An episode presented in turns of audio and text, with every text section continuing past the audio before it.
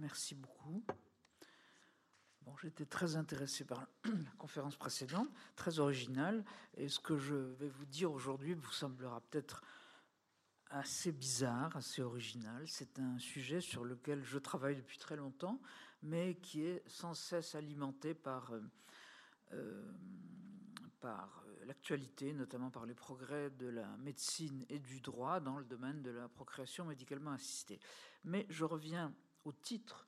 Je vous remercie de m'avoir invité sur ce, sujet qui m'intéresse particulièrement, que j'ai un petit peu retourné euh, sur la violence des origines. Je, sais que vous avez parlé des origines de la violence, mais je vais plutôt parler de la violence des origines. Euh, et du secret des, violences que le secret sur les origines engendre. Mais vous verrez, il n'y a pas de, a pas, de, n'y a pas quelque chose de linéaire entre secret et violence. Je vais essayer de l'expliquer de manière fine. Je vais essayer. Euh, pour, pour vous donner, pour que ce soit très concret, je vais essayer de mettre en regard deux lois qui, euh, de excusez-moi pour les monégasques, je connais pas bien la loi négas, je pense qu'elle est assez proche de la loi française, deux lois qui ont ficelé le, la violence des origines. Euh, je vais expliquer ces deux lois et pour euh, essayer de tirer un fil qui vous parle à tous, je vais les mettre en regard du mythe d'Édipe, euh, qui est aussi une histoire de violence des origines, comme, comme vous savez. Euh, vous savez qu'Édipe a ignoré l'identité de ses parents, ce qui a pour le moins, pour euh, faire court, gâché sa vie et celle de sa descendance. Alors, le législateur français euh, ne s'est pas beaucoup soucié du mythe, c'est pas son job, euh, mais assez curieusement, il s'est fait une spécialité. Alors, je mets entre guillemets parce que c'est pas à l'honneur de la loi française. Il s'est fait une spécialité en organisation S secret relatif à la conception, à la filiation et à la naissance. C'est donc de cet effacement d'identité d'origine et de la violence que ça engendre chez nombre d'adultes qui en sont les victimes involontaires que je vais vous entretenir, dont je vais vous entretenir.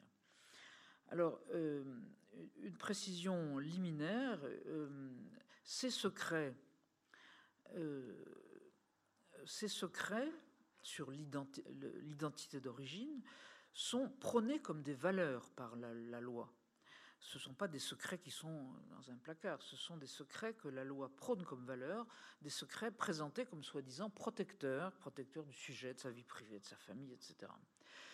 Euh, donc il ne s'agit pas du tout de secrets d'alcôve ni de secrets de famille dont nos placards sont remplis. Il s'agit de secrets d'État. Le mot paraît un peu fort, mais vous allez voir que c'est, je crois que c'est un mot qui est juste. Alors, je vais parler rapidement de deux lois. Vous verrez, c'est pas du tout. Je pense pas que ce soit austère. Et je vais ensuite les, lier à l'histoire d'Édipe, enfin au mythe d'Édipe. Euh, la première loi est une loi un peu ancienne qui date de janvier 93, qui est connue sous le nom d'accouchement sous X. Alors, que fait cette loi? Elle institue un abandon anonyme d'enfants au terme d'un déni tout même extraordinairement frappant. Moi, j'ai travaillé en maternité longtemps. Euh, une mère, si elle le décide, bien sûr, une mère accouche, et la loi, dès que le bébé sorti du ventre de sa mère, dit qu'elle n'a pas accouché.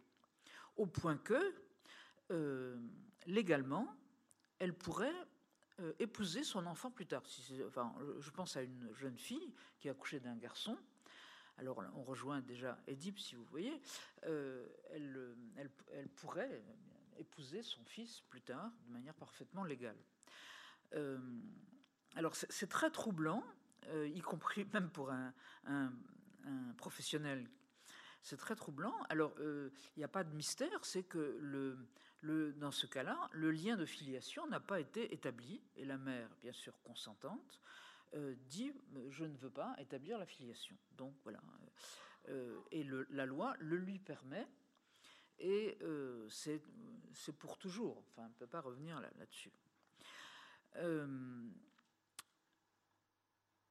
je me souviens d'une cette jeune fille de 15 ans qui euh, que j'avais accompagnée, qui a accouché, et ensuite, en regardant par la, fenêtre de l'hôpital, je l'ai vu qui partait avec son sac à dos. Euh, elle retournait au lycée. Bon, euh, alors de nombreux travaux, outre les miens, ont montré la violence que peut générer chez de jeunes adultes. Là, je mets du côté des enfants nés avec ce secret, la violence que peut générer chez ces jeunes adultes, la, confiscation de leur histoire dans un dossier secret auquel eux-mêmes n'ont pas accès, parce qu'évidemment nous sommes en France un pays de droit écrit, et le dossier reste. Il y a un dossier. je me souviens des propos de, Philippe, qui était né sous X, euh, que j'ai entendu moi-même lors d'un colloque euh, organisé au Sénat il y a quelques années sur le droit aux origines, euh, qui disait, ça a été publié, donc je le cite, Vous pouvez comprendre pourquoi je suis un homme en colère. Savoir qu'il y a des gens qui en savent plus sur moi que moi est injustifiable, révoltant. Je veux connaître mon histoire pour en devenir enfin l'acteur. J'ai le droit de la connaître parce qu'elle m'appartient. Alors, l'histoire de Philippe, enfin, il l'a dit, était finalement relativement simple. Il a été adopté à l'âge de six mois par de bons parents euh, qui lui ont dit qu'il était adopté, donc il n'y avait pas du tout de secret sur son, sur son adoption, mais pas plus ses parents que lui-même euh, n'avaient évidemment l'identité de au, moins la mère de naissance, et c'est ça qui le révoltait, d'autant qu'il savait que euh, ce dossier était quelque part. donc c'était vraiment ce, ce, sur quoi je veux insister ce soir, c'est la violence de ce secret, c'est le fait qu'une administration, en l'occurrence l'ADAS, en sache plus sur lui que lui-même. C'est pas toujours comme ça. En Grande-Bretagne, par exemple, une mère qui veut pas garder son enfant euh, laisse son nom dans une institution ad hoc, euh, mais elle sait que à partir de la majorité de l'enfant qui est né d'elle, euh, il pourra avoir accès à son, identité. Elle le sait, et c'est comme ça, et l'enfant et ses parents adoptifs le savent aussi. Et assez curieusement, de manière intéressante, cette loi date de cette institution a été créée il y a plus de 20 ans, 30 ans peut-être. Euh, et finalement, les, enfants adoptés savent que ça existe, et du coup, ils ne vont pas plus loin. Ils, vont assez peu chercher leur, leur mère de naissance, mais on ne le leur interdit pas. Et donc, il n'y a pas cette violence qu'engendre le fait que voilà, y a un mur. Alors, une autre loi qui dont vous avez peut-être entendu parler, qui est toujours d'actualité et qui, euh, à mon avis, est, une loi liberticide, euh, c'est la loi bioéthique qui encadre la PMA, qui a été votée en juillet 94, révisée dans les mêmes termes en 2004 et 2012, et qui va être encore révisée euh, l'année prochaine, je pense en 2018 ou 2019. Alors, je, vous lis les deux lignes de l'article du Code de la santé publique qui règle l'anonymat des hommes et des femmes qui ont donné leur gamètes. Euh, je vous le lis, je cite, Le donneur ne peut connaître l'identité du receveur, ni le receveur celle du donneur. Aucune information permettant d'identifier à la fois celui qui a fait don d'un élément ou d'un produit de son corps et celui qui l'a reçu ne peut être divulguée. Point. Vous voyez que le secret sur les origines est complètement verrouillé, mais le, législateur, dans, sa, dans sa sagesse, a très bien nommé les choses et il a dit que fait nom d'un élément d'un produit du corps. C'est pas son identité, c'est le produit du corps. Alors il y a beaucoup à dire sur le produit du corps. J'essaierai d'en dire un petit mot, petit mot ce soir, mais euh, c'est extrêmement, euh, bon, c'est extrêmement important et c'est très bien dit. Euh, alors, euh, comme dans l'adoption, les parents, souvent maintenant, les jeunes parents révèlent à leur enfant qu'il était conçu par euh, insémination par donneur ou par don d'ovocytes de manière plus récente. Euh, mais ça ne va pas plus loin, puisque eux-mêmes ignorent évidemment l'identité du donneur.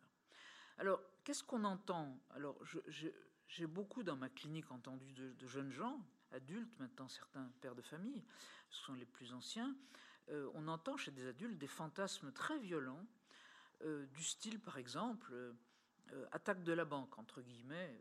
Attaque de la banque, la banque, c'est le SECOS qui détient leur, le, secret, qui détient le dossier du donneur.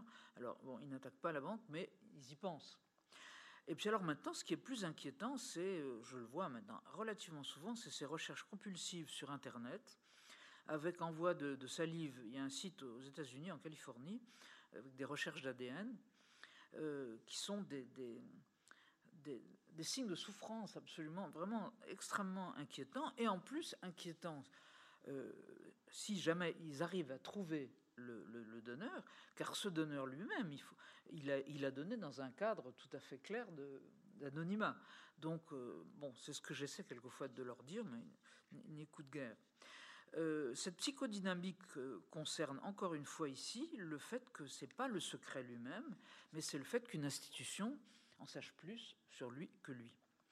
je, vous cite quelques lignes que m'a écrite une jeune femme d'une trentaine d'années en tant qu'enfant conçu par IAD, donc insémination par donneur, je souhaite vivement qu'une révision de la loi bioéthique soit possible.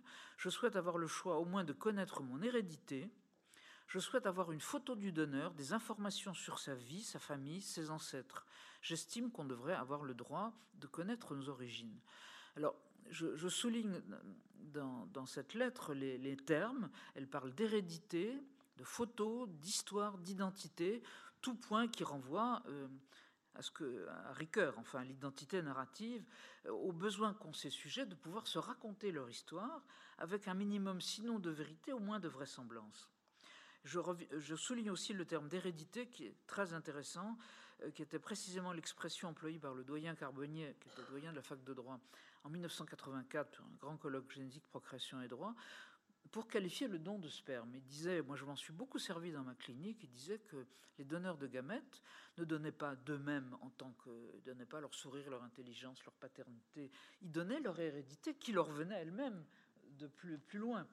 Et donc ça, c'était extrêmement intéressant avec dans des consultations thérapeutiques avec des patients qui, par exemple, des mères qui ont peur que la donneuse d'ovocytes donne de sa maternité de leur dire mais non, la donneuse d'ovocytes, elle n'a pas donné de maternité, d'ailleurs, elle est mère elle-même de ses enfants, mais elle a donné son hérédité. Enfin bref, le doyen Carbonnier était très clairvoyant même. Euh, euh, bon, une autre lettre, mais je vais pas, être trop long. Alors, comme analyste, je suis pas la seule, je me pose des questions depuis longtemps. Les dons de gamètes peuvent-ils avoir un écho psychique dans la vie de l'enfant conçu ainsi Et quid de la génération suivante? Alors nous sommes quelques-uns, de plus en plus nombreux maintenant, quelques analystes, à constater et à dire haut et fort, à partir de leur clinique, que le secret est une violence faite à l'enfant. Nous avions même écrit une tribune, je crois, dans, Libération avec Sylvie Forpragier et Eva Veille, deux collègues psychanalystes. Euh, l'enfant, puis l'adulte, pressant une énigme, euh, quelle que soit l'habileté des parents à, ne rien laisser paraître, et le malaise et l'idée de tromperie filtrent souvent à l'insu même des parents l'enfant perçoit de toute façon qu'il y a un secret, comme si en naissant il avait fait quelque chose de mal. Euh, par exemple, il y a un terme qui revient souvent dans. J'ai fait une recherche avec des, jeunes gens qui sont nés par IAD dans le cadre d'une association. Beaucoup de ces jeunes gens emploient un mot qui est un, terme, un adjectif impressionnant, qui est nous avons l'impression d'être des imposteurs. je pensais à un, jeune homme normalien. Euh, euh, qui était prof dans une fac très connue et qui euh, employait ce terme. Je, suis un imposteur. Impressionnant. Euh, alors, euh, je me suis bien sûr retourné vers les, pères, les pères fondateurs de psychanalyse. je vais vous parler trois minutes de, de Ferenczi et de Freud. Alors, bien sûr, à, leur époque, pas de procréation médicalement assistée. Il y avait une adoption, mais ce n'était pas du tout l'adoption que nous connaissons de nos jours. C'était une adoption qui était euh, en général des adoptions d'adultes et qui étaient des adoptions intrafamiliales. Donc il n'y avait pas du tout d'équivalent de ce que je vous ai raconté euh, sur l'accouchement sous X. Alors, je vais être assez rapide, mais je vais tout vous citer, ça vous intéressera, un texte de Ferenczi, un texte très célèbre qui s'appelle La confusion des langues, 1933.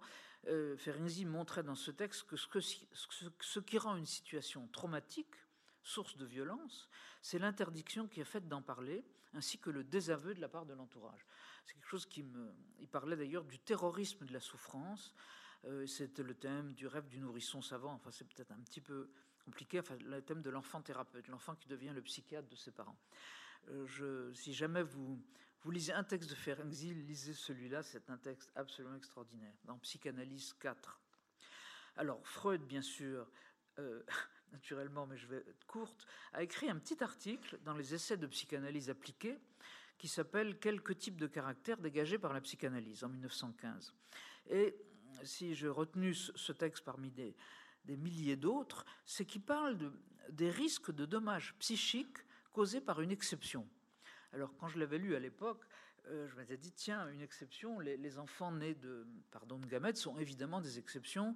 Euh, si vous voulez un chiffre, il y a à l'heure actuelle 3% des, naissances, des conceptions en France qui sont nées par don, donc c'est pas beaucoup. Donc ce sont vraiment des exceptions, même au sens statistique. Mais justement, raison de plus pour ces enfants de, réagir à cette exception. Quant au, à l'accouchement sous X, il y a tout de même, euh, il y a tout de même, tout de même 300 naissances par an. Euh, au fil des années, c'est toujours pareil, ça monte et ça descend. Enfin, donc c'est pas rien du tout. Euh, alors Freud disait, je, je, cite, il y a des moments où je coupe, on ne saurait douter que chacun n'aime à se croire une exception et prétende à des privilèges sur autrui.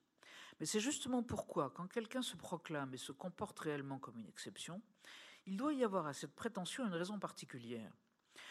Je, coupe. Je suis parvenu à constater une particularité commune à tous ces malades qui était en rapport avec les événements précoces de leur vie. Leur névrose, je, cite, hein, leur névrose se rattachait à un événement, à une souffrance qui les avait atteints dans leur première enfance, desquels ils se savaient innocents et qu'ils pouvaient considérer comme un préjudice injuste porté à leur personne. Les privilèges qu'ils faisaient découler de cette injustice et l'insubordination qui en résultait n'avaient pas peu contribué à rendre plus aigus les conflits qui avaient amené plus tard à l'éclosion, de la névrose. Et Freud cite ici le cas d'une patiente qui mettait justement en cause ses ascendants génétiques. Euh, alors, vous voyez où je veux en venir. Dans une conception par Don Gamet, il s'agit justement des vêtements dont les sujets se savent innocents et pour cause, et qu'ils considèrent comme un préjudice injuste porté à leur personne. Euh, alors j'en viens au mythe d'Édipe qui, je crois, euh, euh, nous, éclaire beaucoup, si j'ose dire. Alors depuis Freud, je ne vais pas reprendre la lecture freudienne que vous connaissez sans doute, mais vous savez que ce mythe a été revisité, réinterprété par des spécialistes de l'histoire grecque, je pense à Jean-Pierre Vernant, et aussi par des anthropologues. Et c'est la lecture anthropologique que je vais vous présenter ici rapidement, car elle démontre, elle montre, elle démontre même que la tragédie d'Oedipe signe la violence d'un mensonge sur les origines du héros. Ça, c'est évident. D'un mensonge qui l'a empêché de savoir que sa mère lui était sexuellement interdite.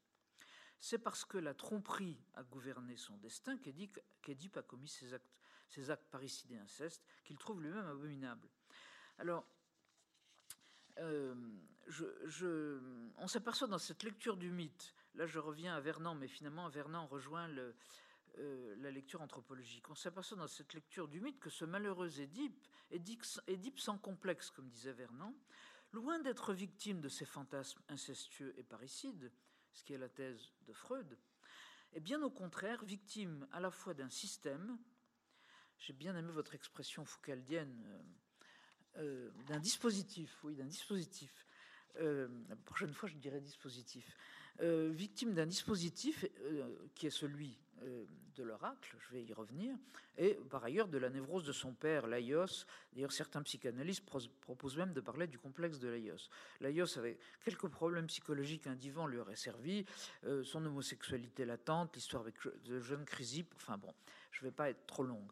Mais euh, je reviens là sur quelques détails du mythe qui sont utiles pour éclairer les conséquences psychiques des enfants conçus par don, protagonistes involontaires du théâtre qui se joue à travers ces deux lois. Alors, je résume le, mythe, parce que vous ne l'avez pas forcément à l'esprit tout de suite. Laios avait épousé Jocaste et régné sur Thèbes. Comme il se désolait de ne pas avoir d'enfant, il consulta l'oracle qui lui annonça que cette apparente infortune était en fait une chance, entre guillemets. L'oracle lui a dit en effet que tout enfant qui naîtrait de lui le tuerait.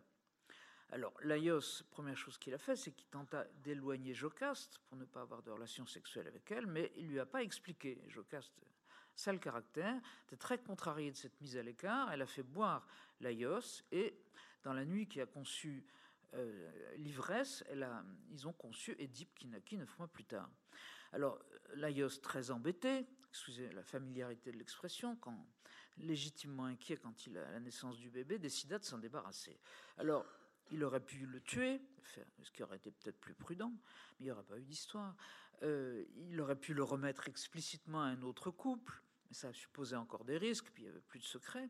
Il a choisi finalement la solution la pire qui soit l'exposition, c'est-à-dire l'abandon. Alors, il, a, il, a, il l'arrachait des bras de sa nourrice, lui a percé les chevilles avec un clou, lui a attaché les pieds, et l'exposa sur le mont Citeron, la DAS de l'époque. Mais euh, on n'échappe pas si facilement un tel oracle. Alors le roman policier se continue, c'est un véritable roman policier, vous connaissez la suite, un berger trouva le bébé, le nomma Édipe et l'amena à Corinthe où régnait le roi Polybe, époux de Mérobe, couple sans enfants qui furent très heureux d'adopter Édipe comme leur fils. Certains, certaines versions du mythe d'ailleurs disaient qu'il y aurait eu une supposition d'enfant, Mérobe ayant fait semblant d'être saisi par les douleurs de l'accouchement. Alors ces gens très bien, comme les parents de Philippe, élèvent la, l'enfant sous le régime de l'adoption plénière, si vous permettez cet anachronisme. Mais qu'est-ce qui se passe? C'est que jeune homme, Édipe, rongé de doutes, il avait des doutes relativement aux conditions de sa naissance, il sentait un malaise, et notamment on se moquait de lui parce qu'il ne ressemblait pas à ses parents. Donc, pour finir, je résume évidemment beaucoup, mais vous pouvez vérifier dans les textes, il quitte ses parents adoptifs, mais il ignore toujours évidemment l'identité de ses géniteurs. C'est même le ressort de la tragédie. Alors, euh, la suite, c'est que par, hasard, il tue son père, et puis à la suite. Enfin, finalement, il épouse sa mère. Je, vais vite. Euh, alors, peu importe, euh, la carence dans l'appropriation de sa propre histoire est poussée à cela dans le théâtre, dans le mythe, à ses conséquences extrêmes peu importe qu'elle soit rarissime, heureusement, l'inceste et le parricide. Et je cite ici Suzanne Lallemand, qui est ma, mon amie et collègue spécialiste de la famille, anthropologue. Elle écrivait, il y a un certain temps, le mythe apparaît donc comme la très violente dénonciation d'un mode d'appropriation de l'enfant qui se permet de négliger la maîtrise des origines individuelles, de sorte que les deux prohibitions universelles qui fondent toute vie en société, parricide et inceste, sont susceptibles d'être violés, non en connaissance de cause, mais avec la meilleure foi possible. Donc c'est l'Édipe sans complexe de Vernon. Alors vous savez que l'histoire d'Édipe ne s'est pas arrêtée là. Le, le, héros a eu quatre enfants avec sa mère Jocaste, quatre enfants dont il est à la fois le père et le frère. Alors si j'insiste pour euh, finir sur ce brouillage de la parenté à la génération suivante, ce dont je vais parler maintenant, c'est que le sujet des frères et sœurs évoque une fantasmatique importante, pour ne pas dire dominante, que l'on retrouve quand on a cette clinique chez les adultes conçue par procréation médicalement assistée avec don anonyme. Alors, un petit retour sur l'anthropologie de la parenté. Vous savez qu'il y a trois axes dans la parenté. Il y a l'axe de la filiation, l'axe de l'alliance, qui sont ces deux axes sont complètement brouillés dans l'histoire d'Édipe, dans le mythe. Mais il y a un troisième axe qu'on oublie souvent, qui est celui de la germanité. Euh, celui des frères et sœurs. Alors, Édipe a eu donc quatre enfants, mais euh, deux frères et sœurs qui sont Antigone, Ismène, et Théocle et, Polynice. Euh, alors, il est frappant. là, évidemment, vous êtes obligé de me croire parce que je pense que vous ne rencontrez pas beaucoup de jeunes gens conçus après une IAD, mais moi si. nombre de ces jeunes adultes euh, exprime sous forme de peur ou de désir le fantasme d'une rencontre avec les sujets, avec des sujets conçus avec les gamètes de l'homme qui a donné du sperme pour leur conception, en l'occurrence. Je parle là de, de dons de sperme parce que le, le, don de vos sites est trop récent pour que je puisse en parler de manière fiable. Euh, alors, si vous réfléchissez un tout petit peu à l'arbre généalogique d'un enfant conçu par don de sperme, euh, du côté de sa mère, c'est clair. Du côté de son père, il a un père légal qui est son vrai père, mais il, a, il y a un géniteur qui a, dans le système français en tout cas, qui était lui-même un père de famille, donc qui a des enfants euh, qui sont en gros du même âge que le, les enfants grâce à lui. Euh, euh, même âge que ces jeunes adultes. Et puis ça peut être aussi des enfants qui sont nés d'une autre insémination que celle qui a occasionné leur conception. Tout ça, ils le savent, parce que en général, ils l'ont appris depuis le temps. Enfin, certains l'ont appris tard, mais enfin, si vous prenez un adulte de 40 ans, il le sait depuis longtemps. Alors, ils sont donc, non pas, je ne cherche pas à faire un jeu de mots, ils ne sont pas à la recherche d'un père, ils ont un père, ils sont à la recherche de pères, P-A-I-R-S, c'est-à-dire de, gens de, la même génération. Alors, le problème, c'est qu'il n'y a pas de mots pour, pour, euh, pour le nommer. Alors, j'emprunte je, aux Américains euh, le terme de sibling, euh, faute de mots en français, qui sont des frères et sœurs, mais d'un genre nouveau. Alors, euh, ce ne sont en effet évidemment pas des frères et sœurs au sens où on le connaît habituellement, ni même des demi-frères et sœurs. Ce sont des frères et sœurs génétiques seulement, et qui n'auront a priori pas connaissance les uns des autres. Sinon, qu'ils sauront qu'ils peuvent exister. ce qui n'est pas, simple. Les Américains, qui sont très très très pointus sur ces questions, nomment même certains d'entre eux des, des batch siblings, des jumeaux d'étuve. Alors ce sont des bébés conçus le même jour en éprouvette, alors là c'est par fécondation in vitro, mais qui sont nés à des dates différentes. J'ai par exemple plusieurs patients qui ont des enfants qui sont des frères et sœurs génétiques, euh, mais ils ont 4 ans de différence parce qu'on a remis l'embryon à des années de différence. En l'occurrence, dans une même famille, ça pose pas de grands problèmes, mais ça peut poser des problèmes dans le cas de.